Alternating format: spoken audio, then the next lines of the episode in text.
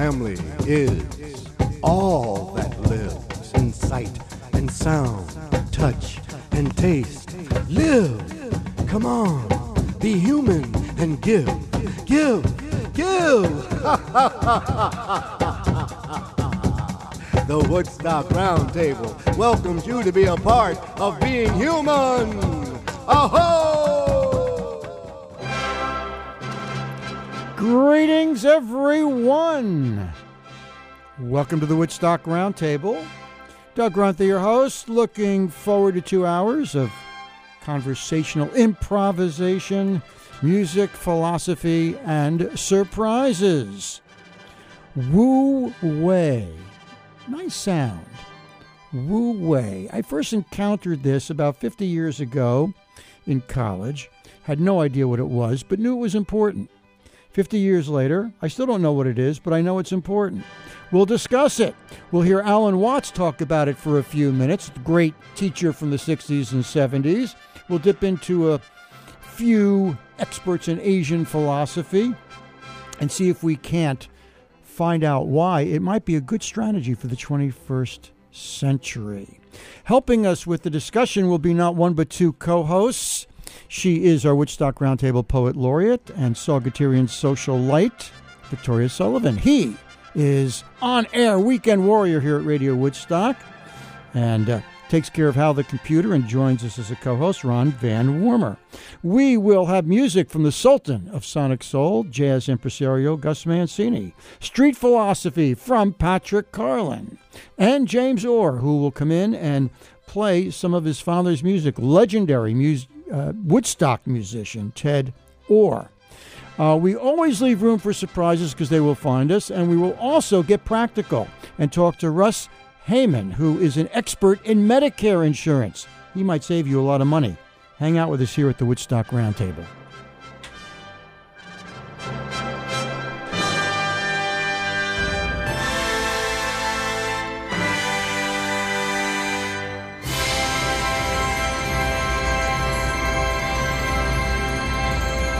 Oh, open the pod bay doors, Hal. Let's get this thing cranked up. Good morning, Victoria. Good morning, Doug. Good morning, Ron. Good morning, Doug. Wu Wei is all about change, transformation, which is really all we are.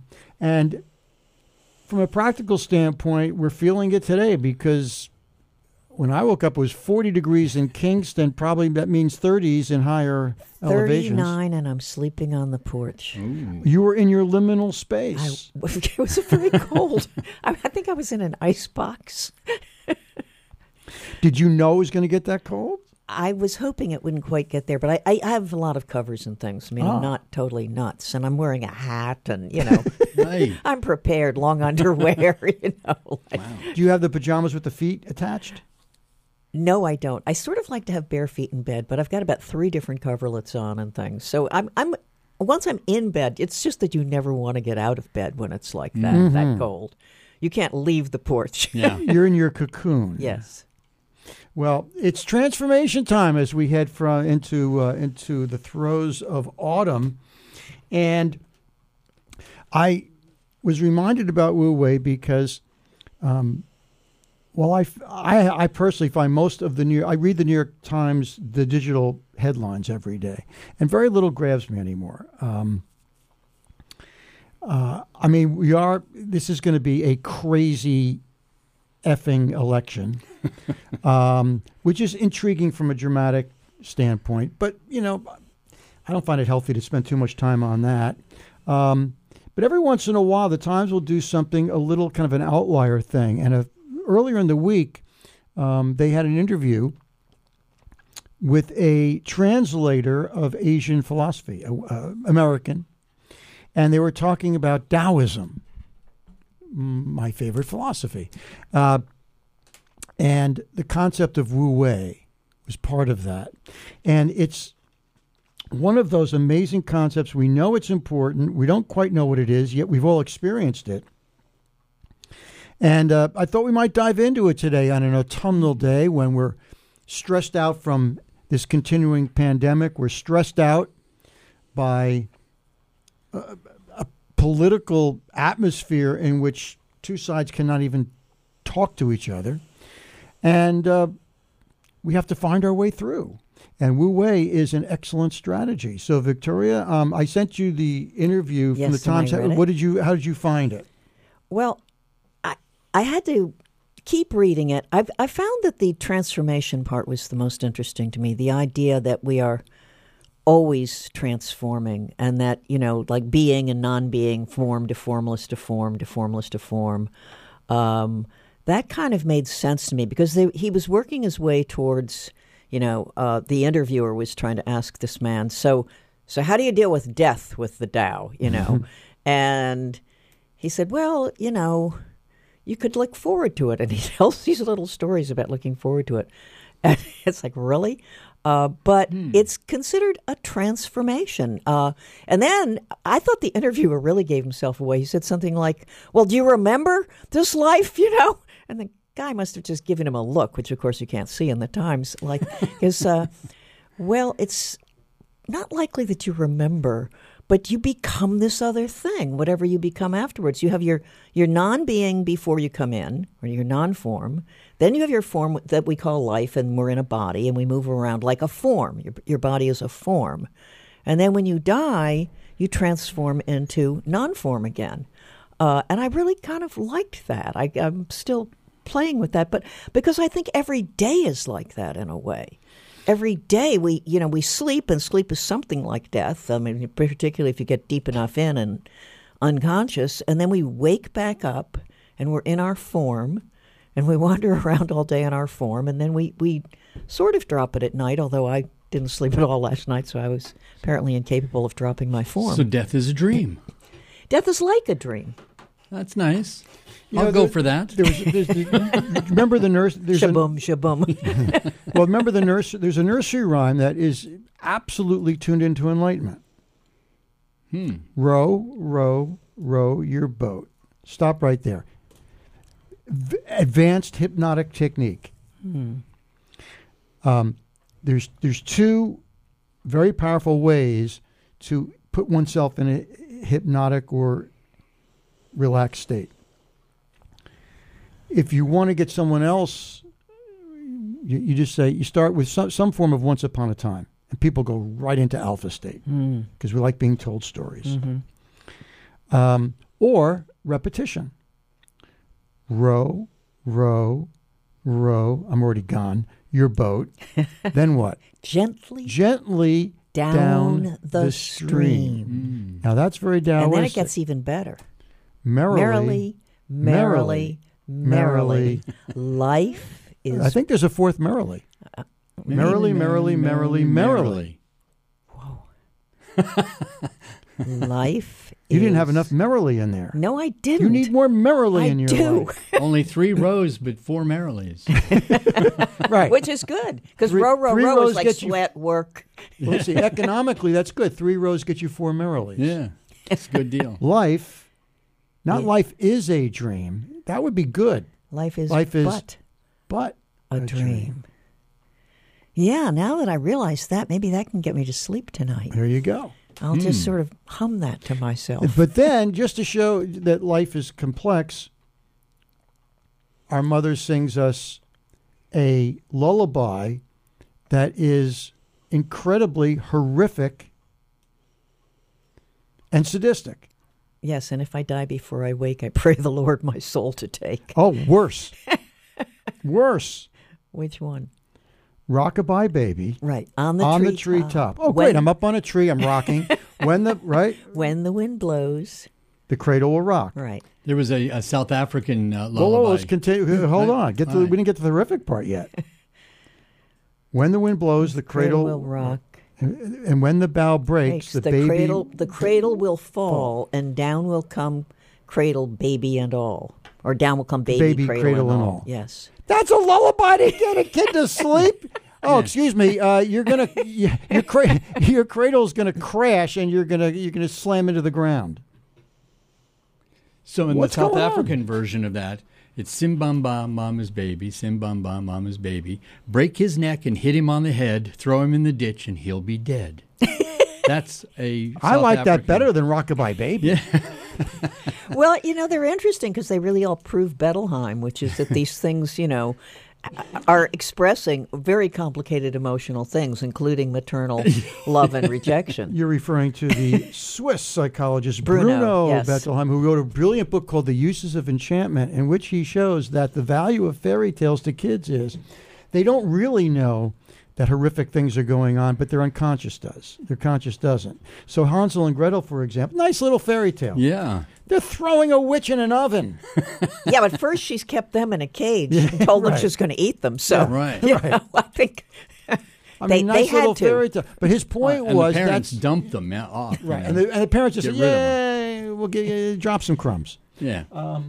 Those are, that's how we learn how to grow up and face what is going to be an adult world, which is anything but. Well, Bettelheim, one of his more interesting things I found was that there's so many stepmothers in these stories. I mean, I think it's a stepmother in Hansel and Gretel that lets them go off, and there's a stepmother in Cinderella. And I believe he said, unless I made this up, that the stepmother is really your real mother, but it's your real mother when she's hostile or angry, and you can't deal with that. Right, so she becomes removed a little bit. Right, so we pretend that these are all stepmothers, but really it's your nightmare mother. And teaches what the next step is, but at any rate, getting back to Wu Wei, W-U-Wei.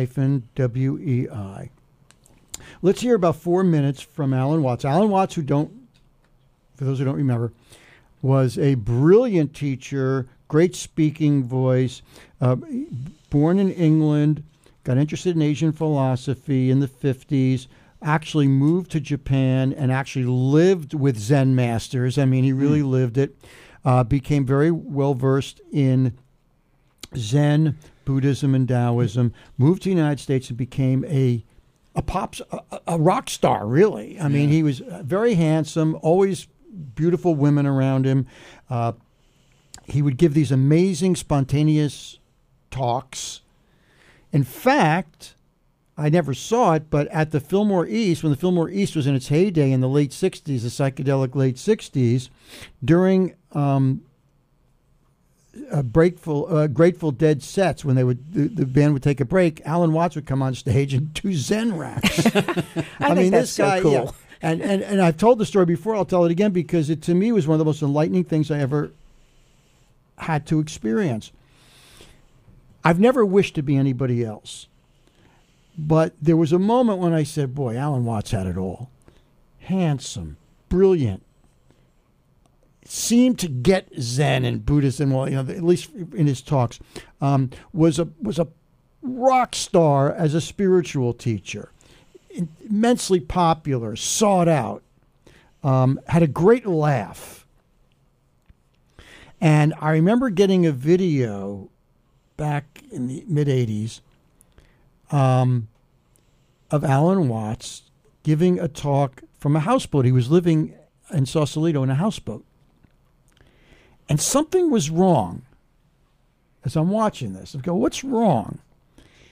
And as I started focusing, because he's so mesmerizing as a teacher, I'm realizing, first of all, he didn't have a shirt on. Okay, he liked to show off. He was sitting down behind like a desk in his boat.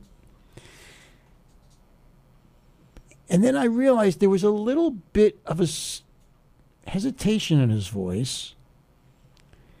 And there was a little smoke pillowing in from the side of the scene. And then I read he was an alcoholic and a chain smoker. Uh-huh. And at first, I was really disappointed. Alan Watts, this handsome, brilliant Zen teacher. And then I went, that's perfect. It's perfect that he's an alcoholic and a chain smoker.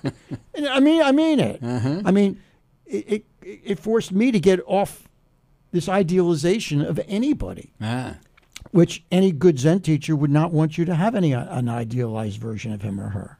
Okay. In fact, they'll throw a banana peel in front of you if you try. So anyway, but he was a brilliant talker. So let's hear about 4 minutes of Alan Watts on Taoism and Wu Wei. And there is a principle called Wu Wei.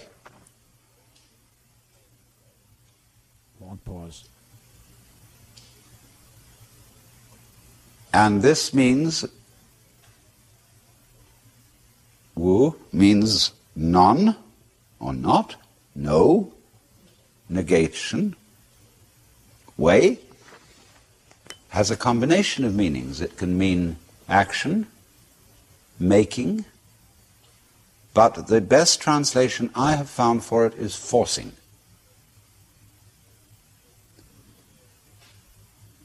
And so Wu Wei is the principle of not forcing in anything that you do.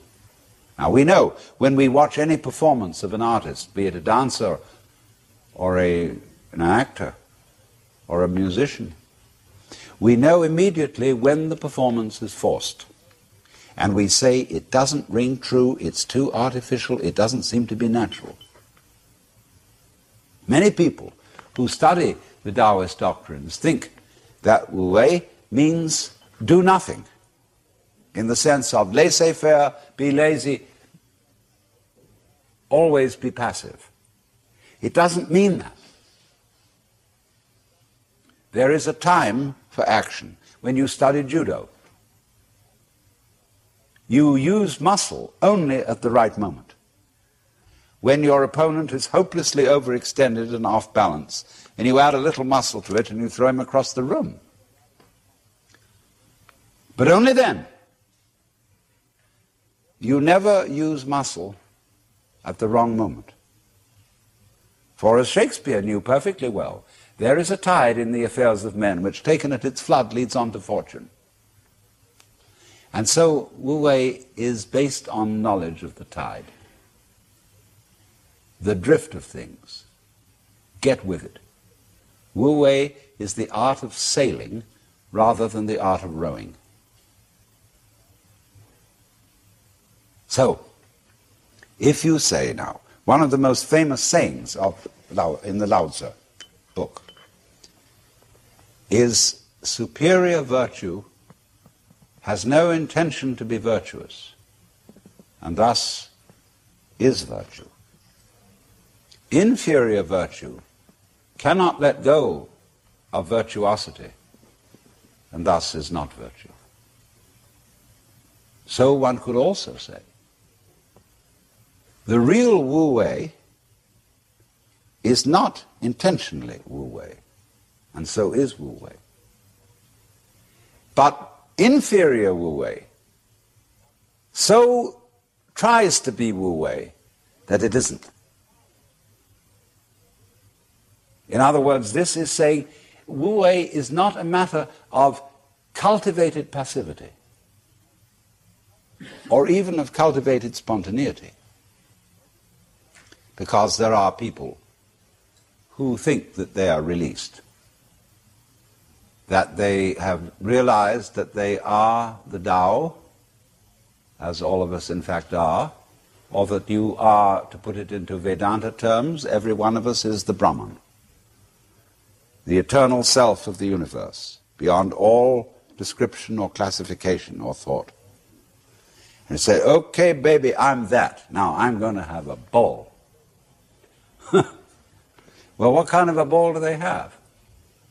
Well, what they do is they look up the rules on which society runs and do the opposite. Well, that's still running by the rules of society. I mean, it's the mirror image in reverse. That's not spontaneity. You have to be able to realize that you don't know what you really want to do until you are very quiet. And it tells you. So, to quote Jesus, unless you become again as a child, you cannot enter the kingdom of heaven.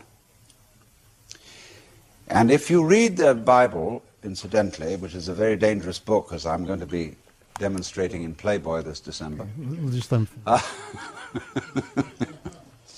But understand heaven in a very literal sense, space.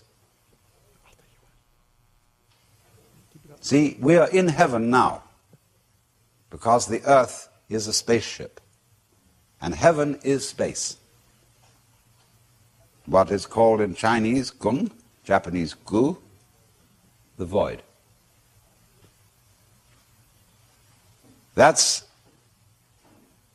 what is important. that we, most of us, don't know this.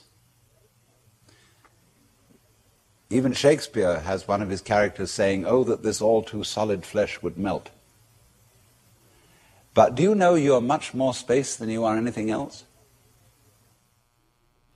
Okay, we'll a little food for thought there. We all got it now, right? Oh, yeah. We're all ready for the test? I'm ready. Okay. Test me, Doug. Wu Wei. I love his laugh. He got one laugh in there. But if I'm ready, I'm already forcing it. So there you go. I'm going to say nothing. No, that doesn't work either. No. It's just you only say something when it spontaneously comes up. Well, that usually happens here. But no, it's a constant practice because A, our brains are not naturally tuned into this. B, our educational system couldn't be more opposed to this. And we've also discussed this in terms of left and right hemisphere of the brain, which is my favorite topic. The left hemisphere being the one that gets most of the attention in Western civilization over the past few thousand years, certainly in our educational system, which is the left hemisphere, very important, is the part that takes things apart, understands the world by taking things apart, looking at their individual parts, how they connect, and then figuring things out. That's a great skill. The problem is the left hemisphere of the brain cannot deal with ambiguity and uncertainty. And we live in very uncertain times, and it's not prepared for that.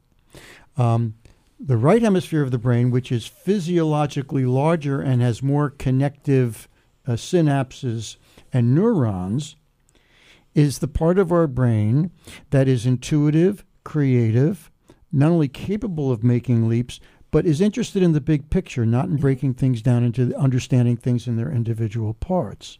So both are very important, obviously. The best brain is one that uses both of them together most effectively. But given the description of the two hemispheres, which one is clearly more capable of tuning into Wu Wei? Right. It's not even close. It's not even close. That was a spontaneous response, although I actually had thought of it. Here's a description from our favorite book on the subject, The Master and His Emissary, The Divided Brain and the Making of the Western World, Ian McGilchrist. It follows that in almost every case, what is new must first be present in the right hemisphere before it can come into focus for the left. For one thing, the right hemisphere alone attends to the peripheral field of vision from which new experience tends to come. Only the right hemisphere can direct attention to what comes to us from the edges of our awareness. Anything newly entering our experiential world instantly triggers a release of noradrenaline, mainly in the right hemisphere. Novel experience induces changes in the right hippocampus, but not the left. So it is no surprise that phenomenologically, it is the right hemisphere that is attuned to the apprehension of anything new. I liked Watts's remarks on performance, because I think about performance and that whole thing of how you can't force it, but you need to be prepared.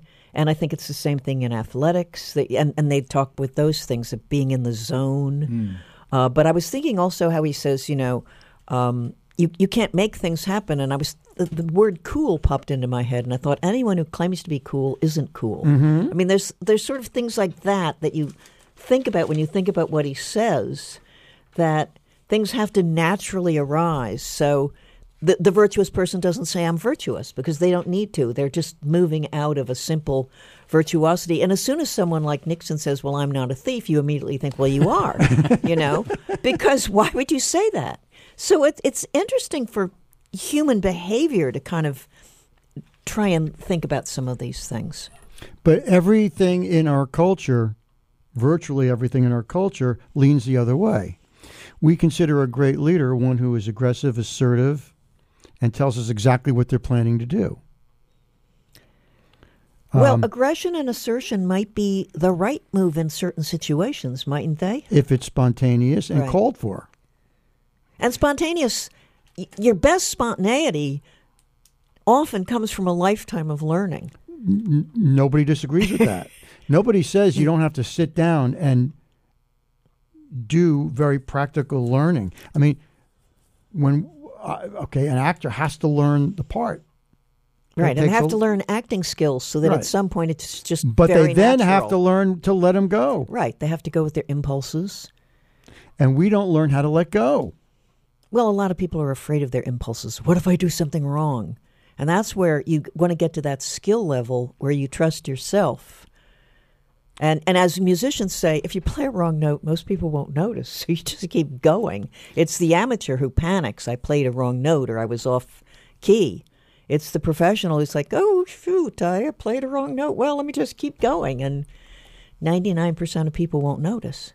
The as I was scrolling around the internet, which I love to do, trying to pick up who can really talk or write about Wu Wei in ways that resonate, I found a review of a book, which I'm going to get. The book is called Trying Not to Try, How to Cultivate the Paradoxical Art of Spontaneity Through the Chinese Concept of Wu Wei. Trying Not to Try. Interesting title. Which is, of course, impossible. Right. But the reviewer, Maria Popova, brought up something from the book that I found fascinating. The author's last name is Slingerland. She's the reviewer writes, Slingerland frames the paradoxical premise at the heart of his book with an illustrative example. Stop right there. Show me, don't tell me, right? Mm-hmm. He points to an actual game called Mindball, which he found at his local science museum in Vancouver. You ready for this? Think, I would love to participate to do this because I know how frustrating it would be at the beginning, and since I know how frustrating it would be at the beginning, I think I would accept that it'd be frustrating until unless I got it. Here's how Mindball works. Two players sit opposite one another, each wearing an electrode-equipped headband that registers activity in the brain. The goal of the game is to try to mentally push a metal ball, which can be visualized.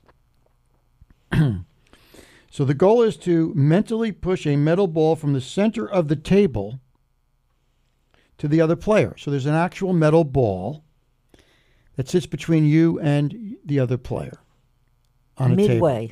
Midway.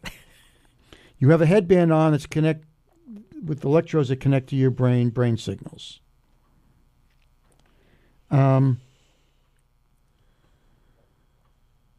The winner is the one who, through their mind, can get the metal ball over to their opponent's side. Okay. Here's the rub.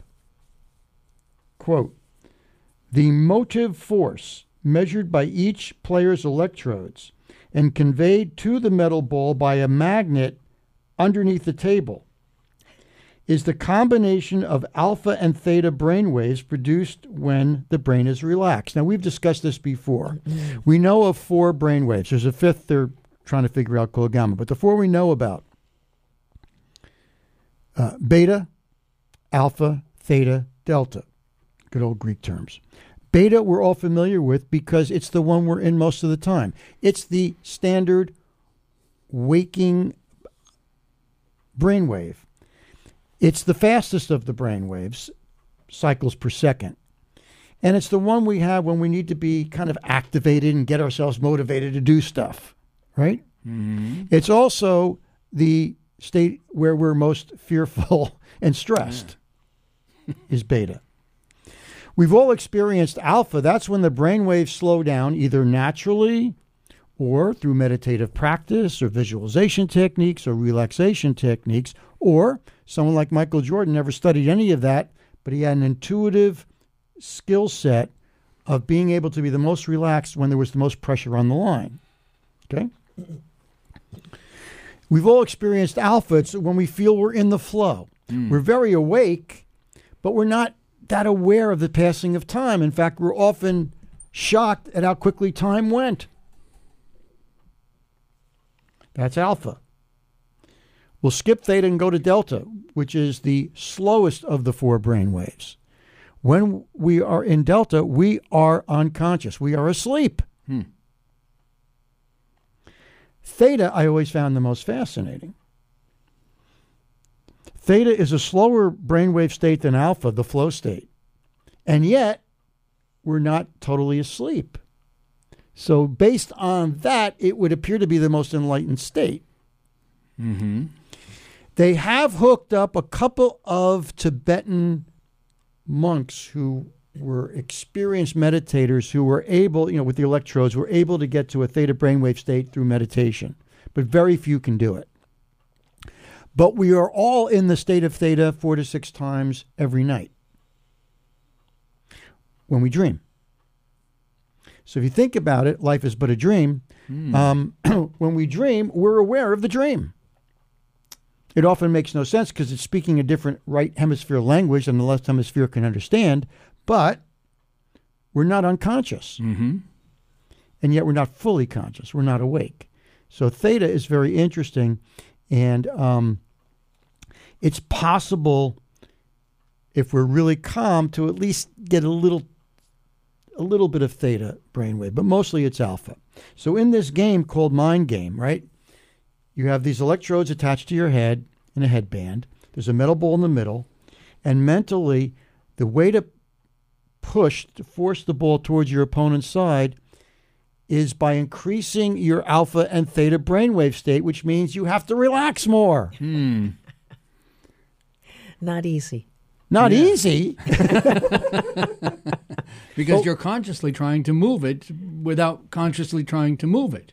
Correct. Aye. Also, it's a competition. And it's very difficult in a competition not to push and stress. That's the whole point. So, what a cool game. I'm going to look into this a little bit more. And I'm going to get this book.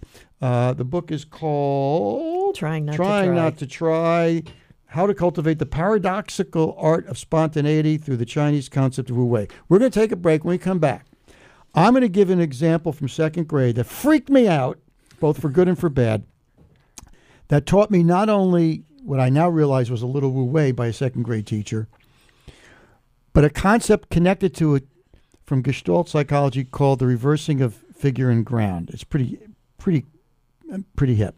And I'm going to ask you both to see if you can come up with an example where in your life you felt you were in Wu Wei, where something happened successfully, but you weren't pushing or trying to get it done. So we'll get more into Wu Wei when we come back with more of the Woodstock Roundtable.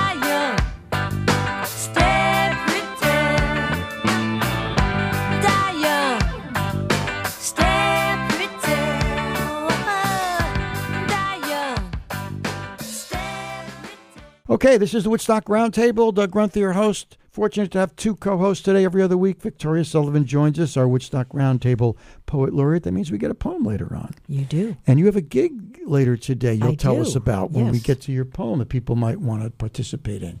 Ron Van Warmer is here. He's in control of how the computer helps with our conversation. Or vice versa. I talk about reversing figure and ground. We know who's in charge. Yeah. The computers are ever more in charge, and maybe that's a good thing in certain ways. We're talking about the concept, the great Taoist concept of Wu Wei, which was first emerged in the 6th century BC, so it's like 8,000 years old. And nothing lasts that long if it's not really important and workable, and yet we still don't quite know what it is. That's what we love about our Asian philosophy. It's not something we can sit there and just write a definition to. We kind of have to sink into it. But Wu Wei is, among other descriptions, something we've all experienced. It's when we accomplish something not by trying harder, but by being totally tuned in and in the flow. And I wanted to give an example. It's not perfectly Wu Wei, but it relates to it. And it popped into my mind and thinking, because it was one of those seminal learning experiences my entire life.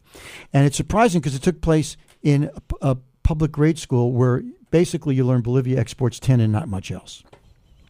I mean, it's just memorization that you regurgitate. But this I'll never forget. Second grade, Miss Hughes. And she asked about 10 of us to come up at a time. There may be 20 in the class, but half the class would come up. We're given a piece of chalk and a little portion of the blackboard, and we just were told to draw something with a chalk. Well, I was a big fan of the science fiction movie Rodan, about that giant prehistoric bird that attacks Tokyo. And so I was not much of an artist, but I figured I could draw a big kind of bird figure, and I drew a little kind of rectangle for the building, and I wanted Rodin on top of the building. So I drew this huge stick figure of a bird on this little building. So Miss White's going around looking and commenting and, you know, and trying to encourage us. She was a great teacher. And she gets to mine. She looks at it. What's that? I go, oh, it's Rodan, you know, the giant bird. And then she goes,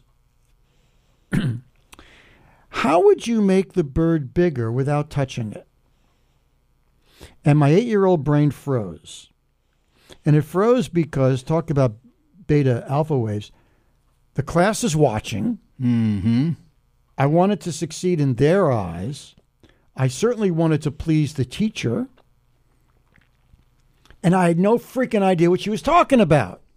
What do you mean? How do you make the bird bigger without touching it? So I sat there frozen, trying to get my brain to work, which of course it couldn't, because I was trying too hard to come up with the damn answer. And mercifully, she didn't let me suffer for too long, because her point wasn't to make me feel, it was to learn. And I'll never forget what she did. Maybe some of you have... your right hemispheres have intuitively figured it out. I think I know. I bet you do. She took the eraser. It's always good to start with an eraser when you're trying to do something. Usually you want to first subtract. We're constantly adding on. She took the eraser, and she erased the little outline of a building that I had drawn, and she redrew it half the size. What are you looking at me, Victoria? See? She redrew the building half the size? Yeah. Made the bird bigger. Okay. So now the bird looks twice as big. I got that once I got my mind into making the building smaller. Wow. I got that. I can tell from your face you got that. I don't know that I would have thought of it in your situation, because I probably would have frozen as well. But well done. But from here, I could say, make the building smaller. And 50 years later. Yeah, of course. I forgot there was a building, so I kept trying to think of how you could fluff up the bird without touching it. Well, that's what I kept thinking about. You see, and this turns out to be a process called reversing figure and ground, which is at the heart of Gestalt psychology and at the heart of Marshall McLuhan's insights, which people went, I know he's saying something important, but what the freak is he saying? Because everyone's focused on the figure, the bird. How do you make the bird bigger without touching it? Well, wait a minute. The only way you can make the bird bigger is by touching the bird. That's focusing on the figure. She changed the ground. She changed the overall big perspective. Change of perspective. I never forgot that. I discovered that recently in my living room. The whole time I've been in the house, I had the sofa facing one way, facing the fireplace. Always face the fireplace, which sometimes people would point out to me as kind of weird because the TV was on the other wall and, you know, I wasn't facing the TV, even though I might look at it sometimes. But I didn't have one for about the first 10 years I was there, so I never changed it. Recently, a couple people pointed out to me the ludicrousness of where I had it. And so I had it turned, and now I'm looking out the window, and I see everything different in the room. From just moving the sofa from facing one way, moving it like only 45 degrees, really. I'm looking out windows, I'm seeing the trees that I never looked at because I was always looking at the fireplace. Mm. I don't know how exactly, but that what connects to me is that is Archimedes' famous insight. Give me a lever and I'll move the world. Mm. And I, even as a kid, basically I just wanted to go out and run around and play baseball and throw a ball and play tag and all that stuff. School to me seemed just like a rigid straitjacket.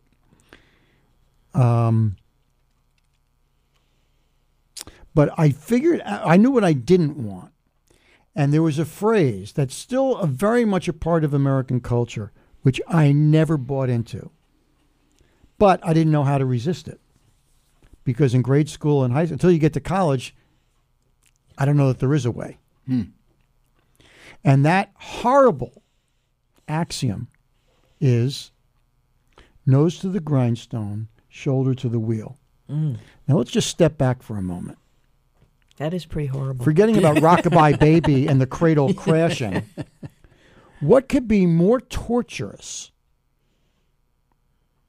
more sadistic, more masochistic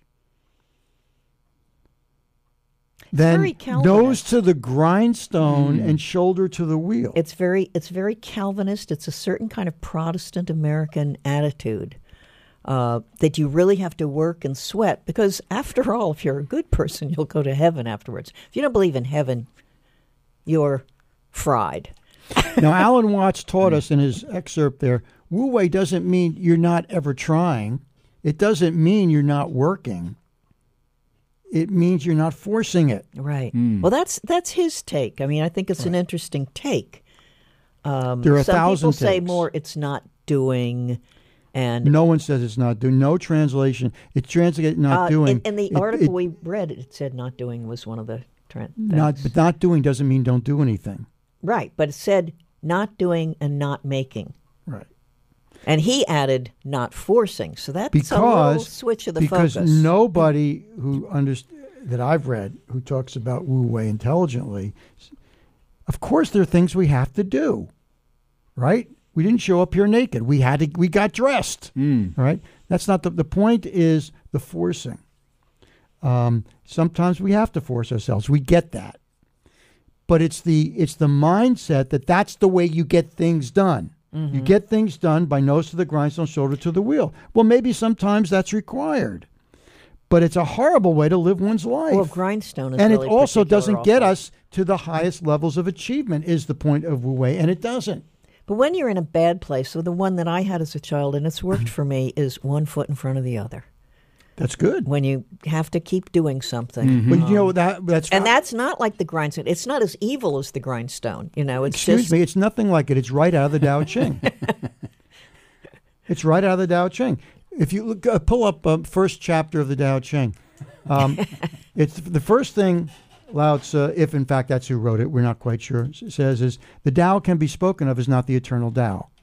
Mm. Right, and you're right. You start off in a paradox, right? What you're now reading is not the Tao, but I'm going to keep telling you what the Tao is, so keep reading. Okay. Right. The point is, at a certain point, you let go, but someone's got to get you started, so you read it. But he also says, and this is a famous, we've all heard the phrase. It comes from the Tao Ching. The journey of 10,000 miles starts with the first step. Right. It's just what you said, one step in front of the other. But if you're thinking of, oh, my God, I got 10,000 steps, good luck with the first step. Right. It's going to be torturous. But you take the first step without trying or without thinking, oh, my God, I got 9,999 more to go. Right. So... No, what is it? And again, there's 1,000. By the way, Tao Te Ching, 81 pages of basically poetry, a poetic form. It's a whole philosophy in 81 verses. And it is the most translated book of all time other than the Bible. Hmm. So there's a lot of different translations. So do we get to tell our stories? Yes. Because I came up with one, but I don't want to force it. A right hemisphere Wu Wei story? Yeah, I think so. A non-forcing story and a moment of truth for me. I was at a party about 15 years ago in this area, and a lot of musicians were there. And at some point, everybody started sitting in a circle, and people were picking up tambourines, and people had drums, and some very good musicians. And I had this feeling, I really want to contribute, but I don't think I'd be that good shaking a tambourine. And I wanted to contribute, and suddenly I got up, and I just started to dance in the middle of the circle, and I wasn't dancing to show off or anything. And in fact, prior to that, I liked dancing, but I always felt after I did a few steps that I was sort of tired. This time, I just kept going to the music and moving around in this circle, and it felt great. And I was so not into vanity or performance. I was just trying to think like, I'm using my body as an instrument to respond to their music, so I'm part of the event. And afterwards, so many people came up to me and said, are you a professional dancer? And, where do you dance? And I'd never had that. And since then, not that I danced like that again, because I don't think I ever danced like that again, but I don't get as tired dancing. I can dance longer. I enjoy dancing. But it was like some kind of breakthrough that had nothing to do with will or force. It was like responding to the music. It was response. And it was spontaneous. It certainly has something to do with instinct, and we know now because we have MRIs that can actually look at the brain as it activates. And that intuitive instinct which came to you first passed through the right hemisphere of the brain, which doesn't try to analyze it and figure it out. It just kind of, But it passes it over to the left hemisphere, which then tries to understand it and analyze it. The brilliance of McGilchrist's book, The Master and His Emissary, is, and he backs it up with neurological, he's a psychiatrist and a neurologist as well as a literary scholar, so he backs it up with scientific evidence, okay? It's not just philosophical theory, which is interesting in its own right. It's provable with data. The problem with the left hemisphere of the brain, the part that's extolled in our culture, is it doesn't on its own then pass the information back to the right hemisphere for a big picture expansion. It's territorial, which is the basic instinct of the mammalian brain. And so the right hemisphere passes it along, but the left, unless we as the CEO of the brain get it to, it will not on its own pass it back. And so we tend to get stuck in the detail. We get stuck in the trees and don't see the forest. But we need to understand the trees. So I would theorize that what happened to you is the instinct came to the right hemisphere, and for some reason we don't know, at that moment rather than a moment before or probably after,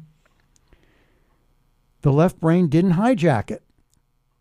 Because if the left brain took it, it would say, wait a minute, I shouldn't be out here in public view doing something I don't quite understand why I'm doing it. Right. Mm-hmm. Yeah. Now, why or how you bypass that, we don't know. But it's a practice because we've all done it. Mm-hmm. Well, I think that artists do that a lot, because I was thinking of that when you first started talking about this, like that was an experience that I can codify. But very often in the morning, a few words are in my head and I sit down at the computer and just start writing a poem, and I don't know where it's going. I'm not forcing it. I'm not thinking it.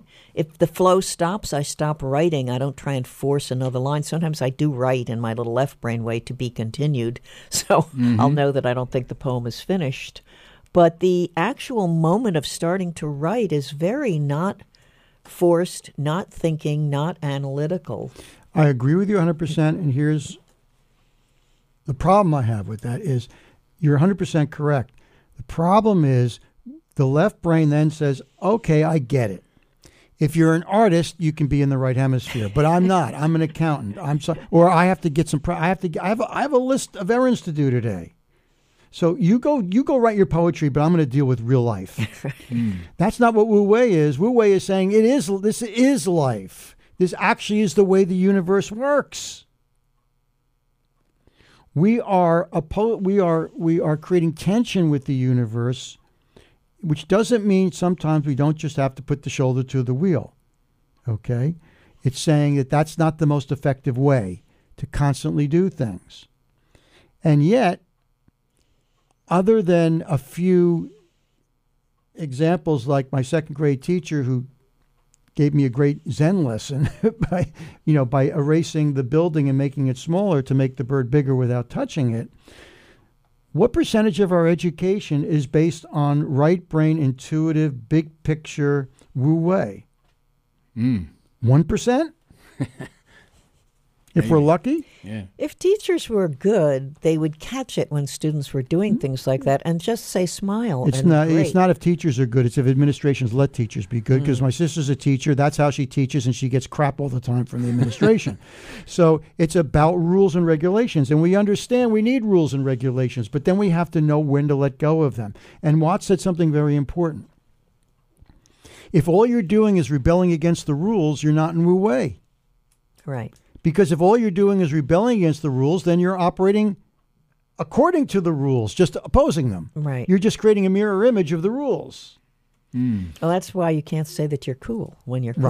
Right. The Wu Wei master would not oppose the rules, but not necessarily follow them. It would depend on the situation. So I don't know that I fully understand Wu Wei, and I probably never will. Welcome to the rest of us. Perhaps an example, when I was in college, I was in a play, and I was really struggling with the role, and I just didn't get it. And I learned it. I rehearsed it. I had no idea what I was doing.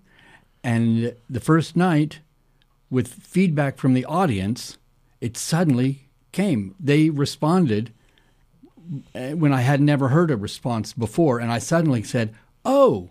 And then I just forgot everything and just did it, and it just worked. Excellent example. You were in the zone. Yeah, and only from the because in a rehearsal you never get any feedback, right. And the audience responded. Yeah, you have to be prepared for them to laugh or scream or moan. And I didn't know where the laughs were. I just didn't get the part. That's interesting. And then when it happened and they responded, it all just came as a big, flower blooming that just took over. There's an Italian word, sprezzatura, that they taught me in college many years ago, so I don't have the definition with me. But my recall of it was something like Wu Wei almost, that it was when an artist or a person in any experience just could do something so brilliantly and at the same time so effortlessly. That was sprezzatura. That when you saw it, it was that thing. It was natural. It seemed relaxed. I mean, whatever it actually was, I think that the slight difference between the Italians and the Tao might be that for the Italians, it was like those Italian films where Marcello Mastroianni walks around with the jacket over his shoulder, and he's so cool in those old Italian movies. That's sprezzatura to me, when you just do something and it looks so natural. So it's a little different because it might actually be something that you learn. And you can't be concerned. It's hard. You can't be concerned about what other people's reactions are going to be. Exactly. And you're not in Wu Wei anymore. So, that's America, the hard part. What are kids taught all the time? What will people think? Right. That phrase was big when I was growing up. Happily, my parents didn't say it because they thought we should go out and just do whatever we... They were into dominating other people. So they didn't really care what other people thought. All right. Well here's what, anyway. We set the stage for our favorite street philosopher, Patrick Carlin. Good morning. I got to tell you, man, this has been right up my alleyway the whole day. And in fact, I got one of those vibe flashes off of Victoria, because early on when you guys were talking about this Wu Wei thing and all of this and that, I just wrote down casually, man, acting cool ain't the same as being cool. And then later on, she hits with that and even used the word cool. So I'm glad that all my thoughts are going out into the universe and being captured here. Thank you, Patrick. Yes.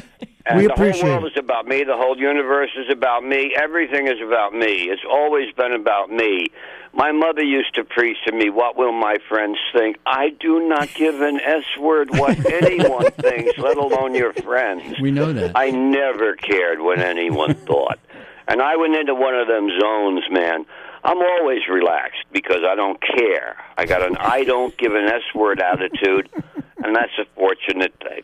That's a fortunate thing. I didn't have to cultivate it. It just came automatically. And the Rouet trip, we were going to have a... My mother was happy that I joined a Rouet and all of that. I knew how to hit the bullseye. And we were doing a shoot-off against some team from Switzerland, and they brought rifles that were, like, molded to their bodies, beautiful walnut, shiny stuff and all, big hexagonal barrels on them. They looked like they were going elephant shooting, and they were shooting 22s, man. And when I got there and it was time to plunk him out, I just went into my zone. Whoop, yeah, balanced the little ball right on top of the post. Squeeze, squeeze, bang, bang.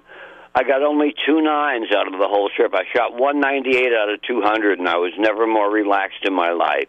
And I had a zone like that shooting crap. I was seeing 10 before it happened. We're up on a roof shooting, and I was shooting them between my legs and stuff. I got a hard 10. There it is. Okay, shoot it all. E-O, them and mama. Boom, boom, boom. And I was singing that tune in my head. My bolero is a dance in the night. And I was in a zone. I was in a zone, and them dice were dancing, man, like those guys moving them balls. Only I don't waste my time doing those mind games. Who can move a ball the furthest, you know? Let them give those to Captain Queeg. But I got to tell you that the right brain is the one. Spontaneous is the thing. The left is good for sorting crap out after you do it. But first, the right brain has to say, whoa, wait a second, bro. There's too many of those guys here. You better just see how fast you can run for that subway station. And other times, it's a more of an equal trip, and you can handle it with a heavy piece of something. But dig this, man. I'm going to tell you about motivating, because I reached back and got this one from last week. And I was talking to my boy, Jen. The nice thing about this virus stuff and all that's going on is we talk to my son in California every day. And he's got a heavy head because he grew up with us. So we never worried about homework or hooky. I used to encourage my kids to play hooky. And anyway, I got a demotivation thing here because I spent a lot of time in sales, and I spent time with the corporate morons, and I know the drill. I know the drill, dude. So I'm not here to motivate you because I am here to demotivate you, only no one can motivate or demotivate you, so I will just wipe out the motivation vibes that might be in this place tonight where you're all gathered to get wise and get knowledge. Well, you know what, Patrick? It's interesting that you said... Only you can motivate you. You so said, when you're here and you want to do your thing, my favorite part of the show is trying to get him to listen. Pumped up and go and sell the vacuum cleaners with the rah-rah stuff. Get out there and sell our vacuum because a Hoover is better than a Beluver. It's like trying to stop a volcano. I'm here to let you know how to do very little.